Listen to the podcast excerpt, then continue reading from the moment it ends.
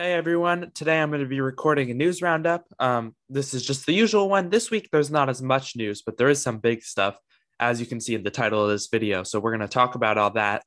But first of all, I wanted to talk a little bit about Venom Let There Be Carnage, because the big news was that the release date was actually moved, I think it was two weeks earlier from October 15th to October 1st.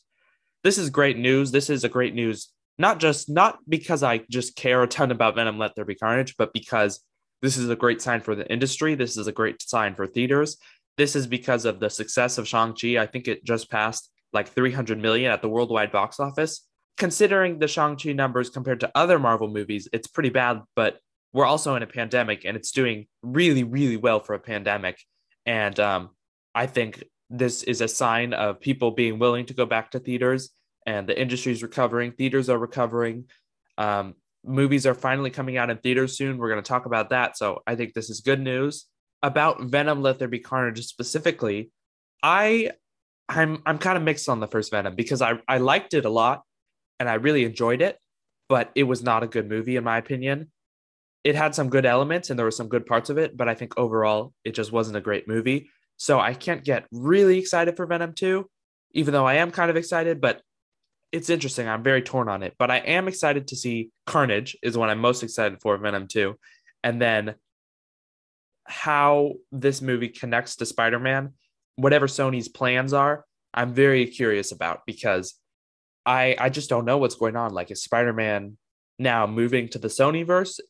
Is the Sony verse gonna like combine with the MCU? I think Venom 2 will give us some sort of hint, especially in the post-credit scene, because I've been hearing some buzz about that so I'm very interested in Venom 2, mainly for Carnage and for getting some more hints at what Sony's plan is with the Marvel characters. Um, so speaking of Venom Let There Be Carnage, the first social media reactions have also come out. I'm definitely going to be reviewing this movie when it comes out, but uh, just a little bit of a warning: most social media reactions are extremely positive. I've never seen a really negative one, but these are good. So let's read some of the Venom 2 fan reactions. So we've got somebody saying, "Well, I can wholeheartedly say Venom 2 was was absolute carnage. I loved it so much. Thank you Cineworld for having us." The one thing that does kind of give me some warning signs is a lot of times in social media reviews when it's it's a lot of fun. It's just what we need right now. The movie is fun, fun. Usually the word fun kind of means it's not a great movie, but that could be nothing. That's just kind of a weird pattern. Um, we also heard that guys go see this movie and thank them afterwards because they did an amazing job. My lips are sealed.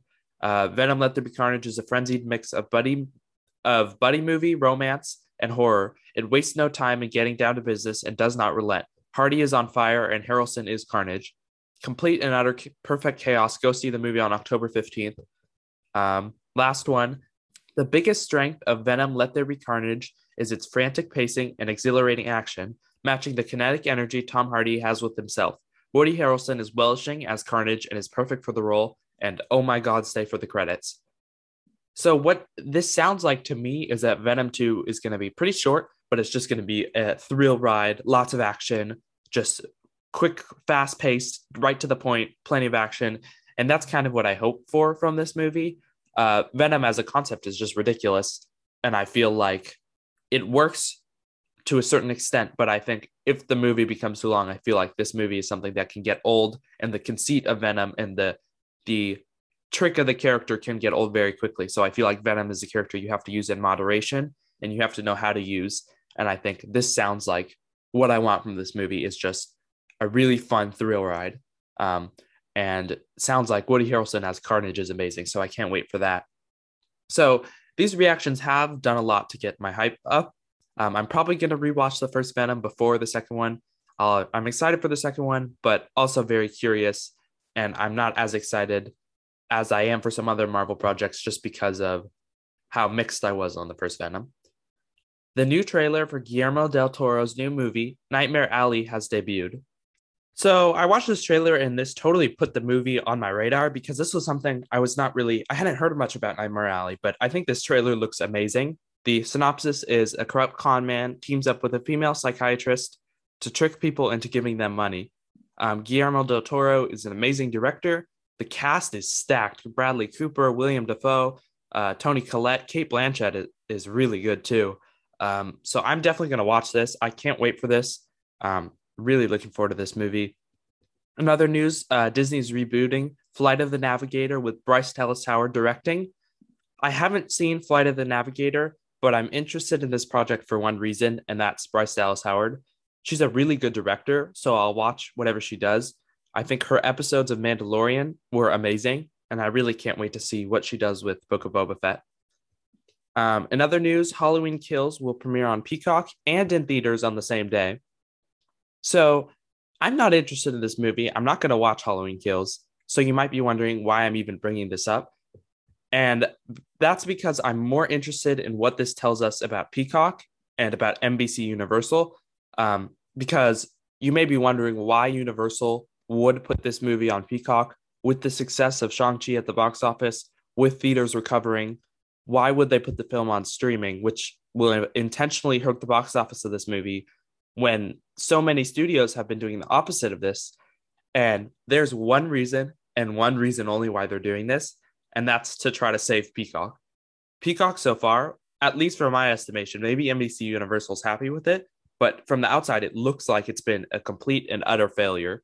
According to Variety, it has only 3 million paid domestic subscribers, and over one third of them come in from Apple and Roku, which could be taking around 20% thanks to revenue sharing agreements. Only 3 million paid subscribers. That's tiny. That's nothing. Disney Plus is over, I think they're at like 160 million at net right now. Netflix is at 200 million. Amazon Prime Video is at something over like 100 million. Um, even Paramount Plus is beating Peacock.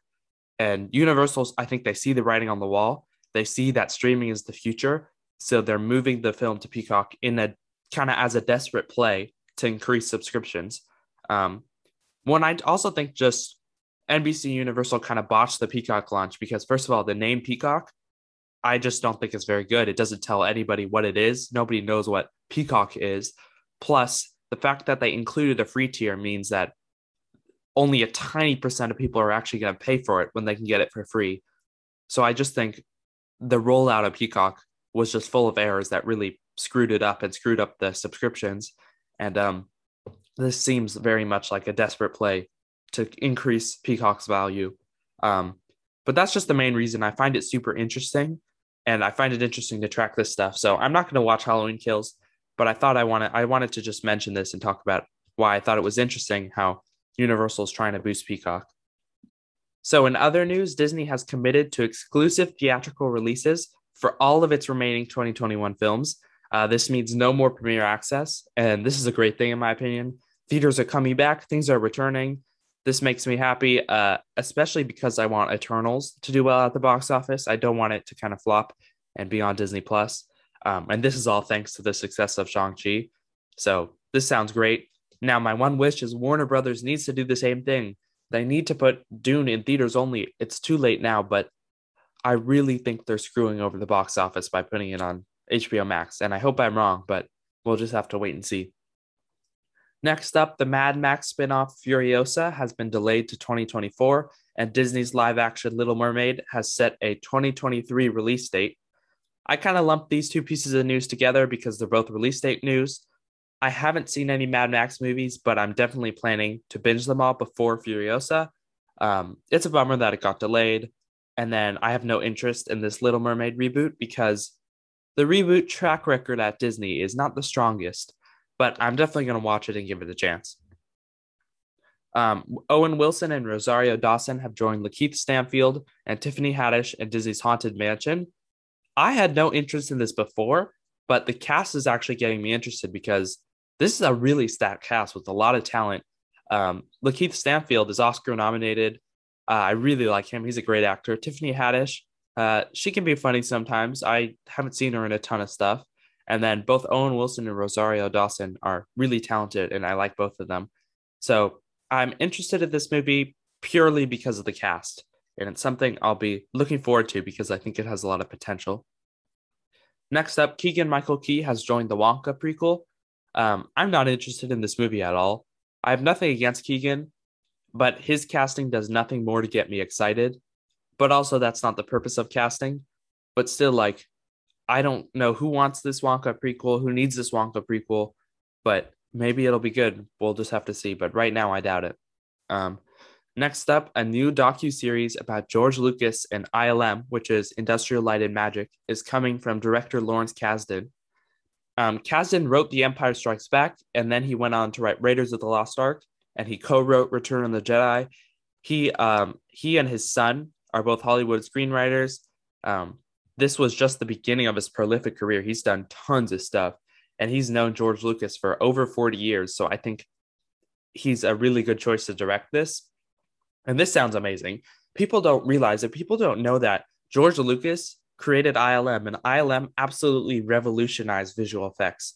Modern visual effects would not be the same without George Lucas.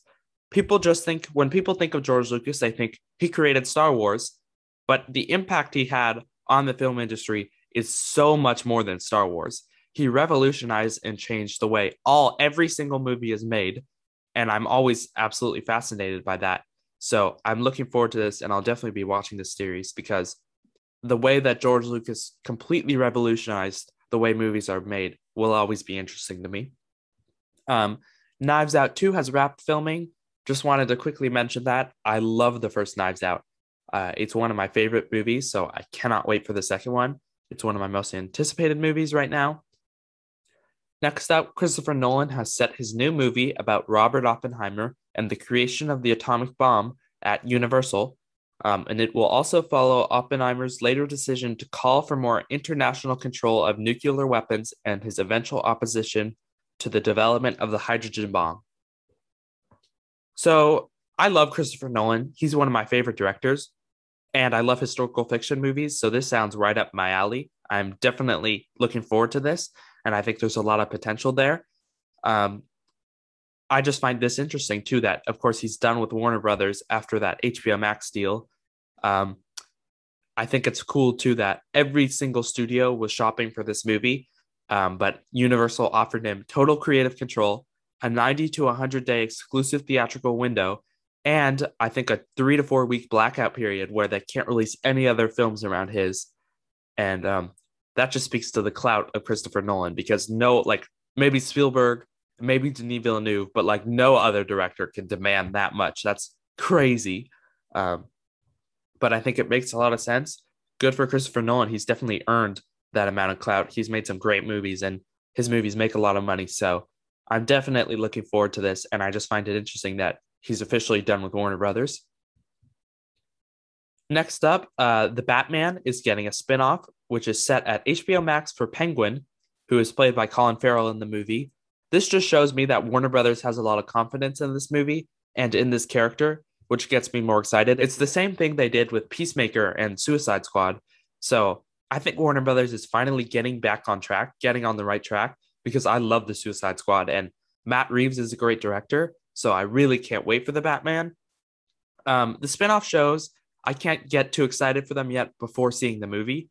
But if it's anything like, if the Batman is anything like how much I liked Suicide Squad, um, where I went into Suicide Squad, I watched Suicide Squad, and I came out of Suicide Squad absolutely loving Peacemaker and uh, anticipating a series. Then I'm sure I'll come out of the Batman anticipating this Penguin series. Um, but I'm just gotta wait and see Penguin in the movie, see how he is in the movie.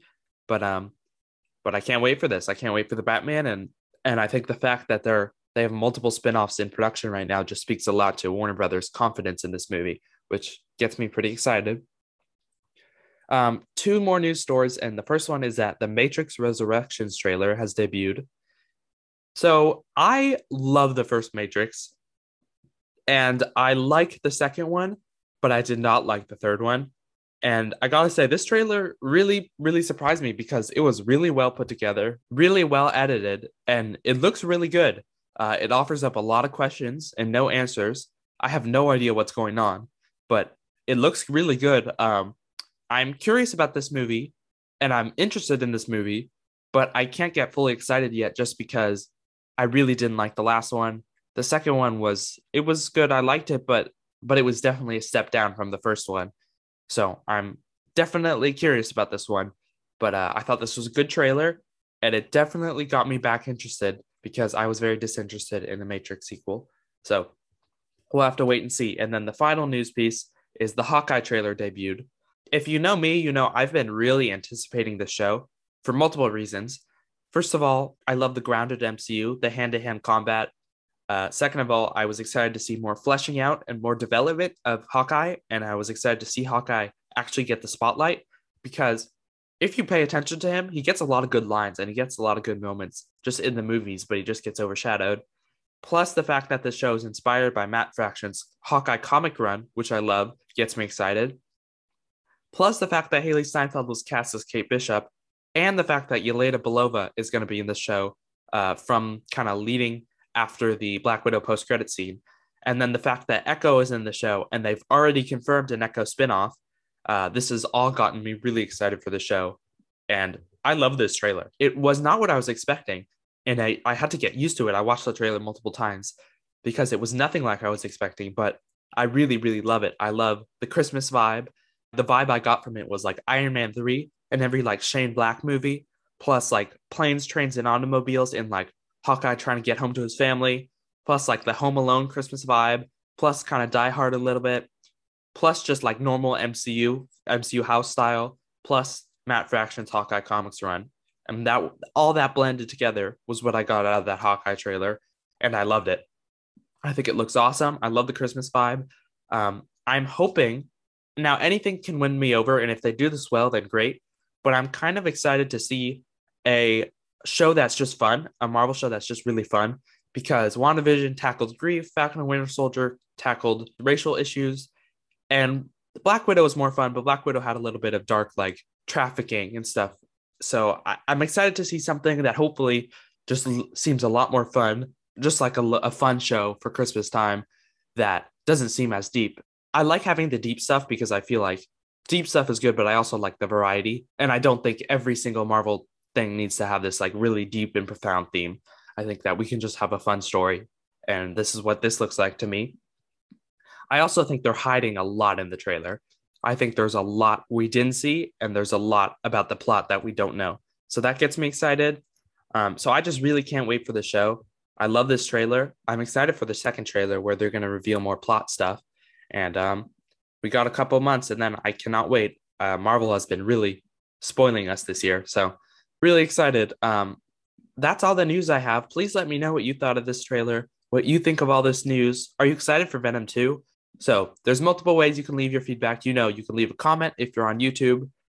If you want to leave an email or a voicemail, kind of a question or a topic, all the links to do those are in the description.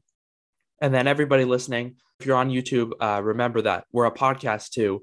So if you want to listen to just the audio only of this, you can on Spotify, Apple Podcasts, Google Podcasts, Overcast, uh, every single other podcast platform, pretty much. So thank you everyone so much for listening and have a good day.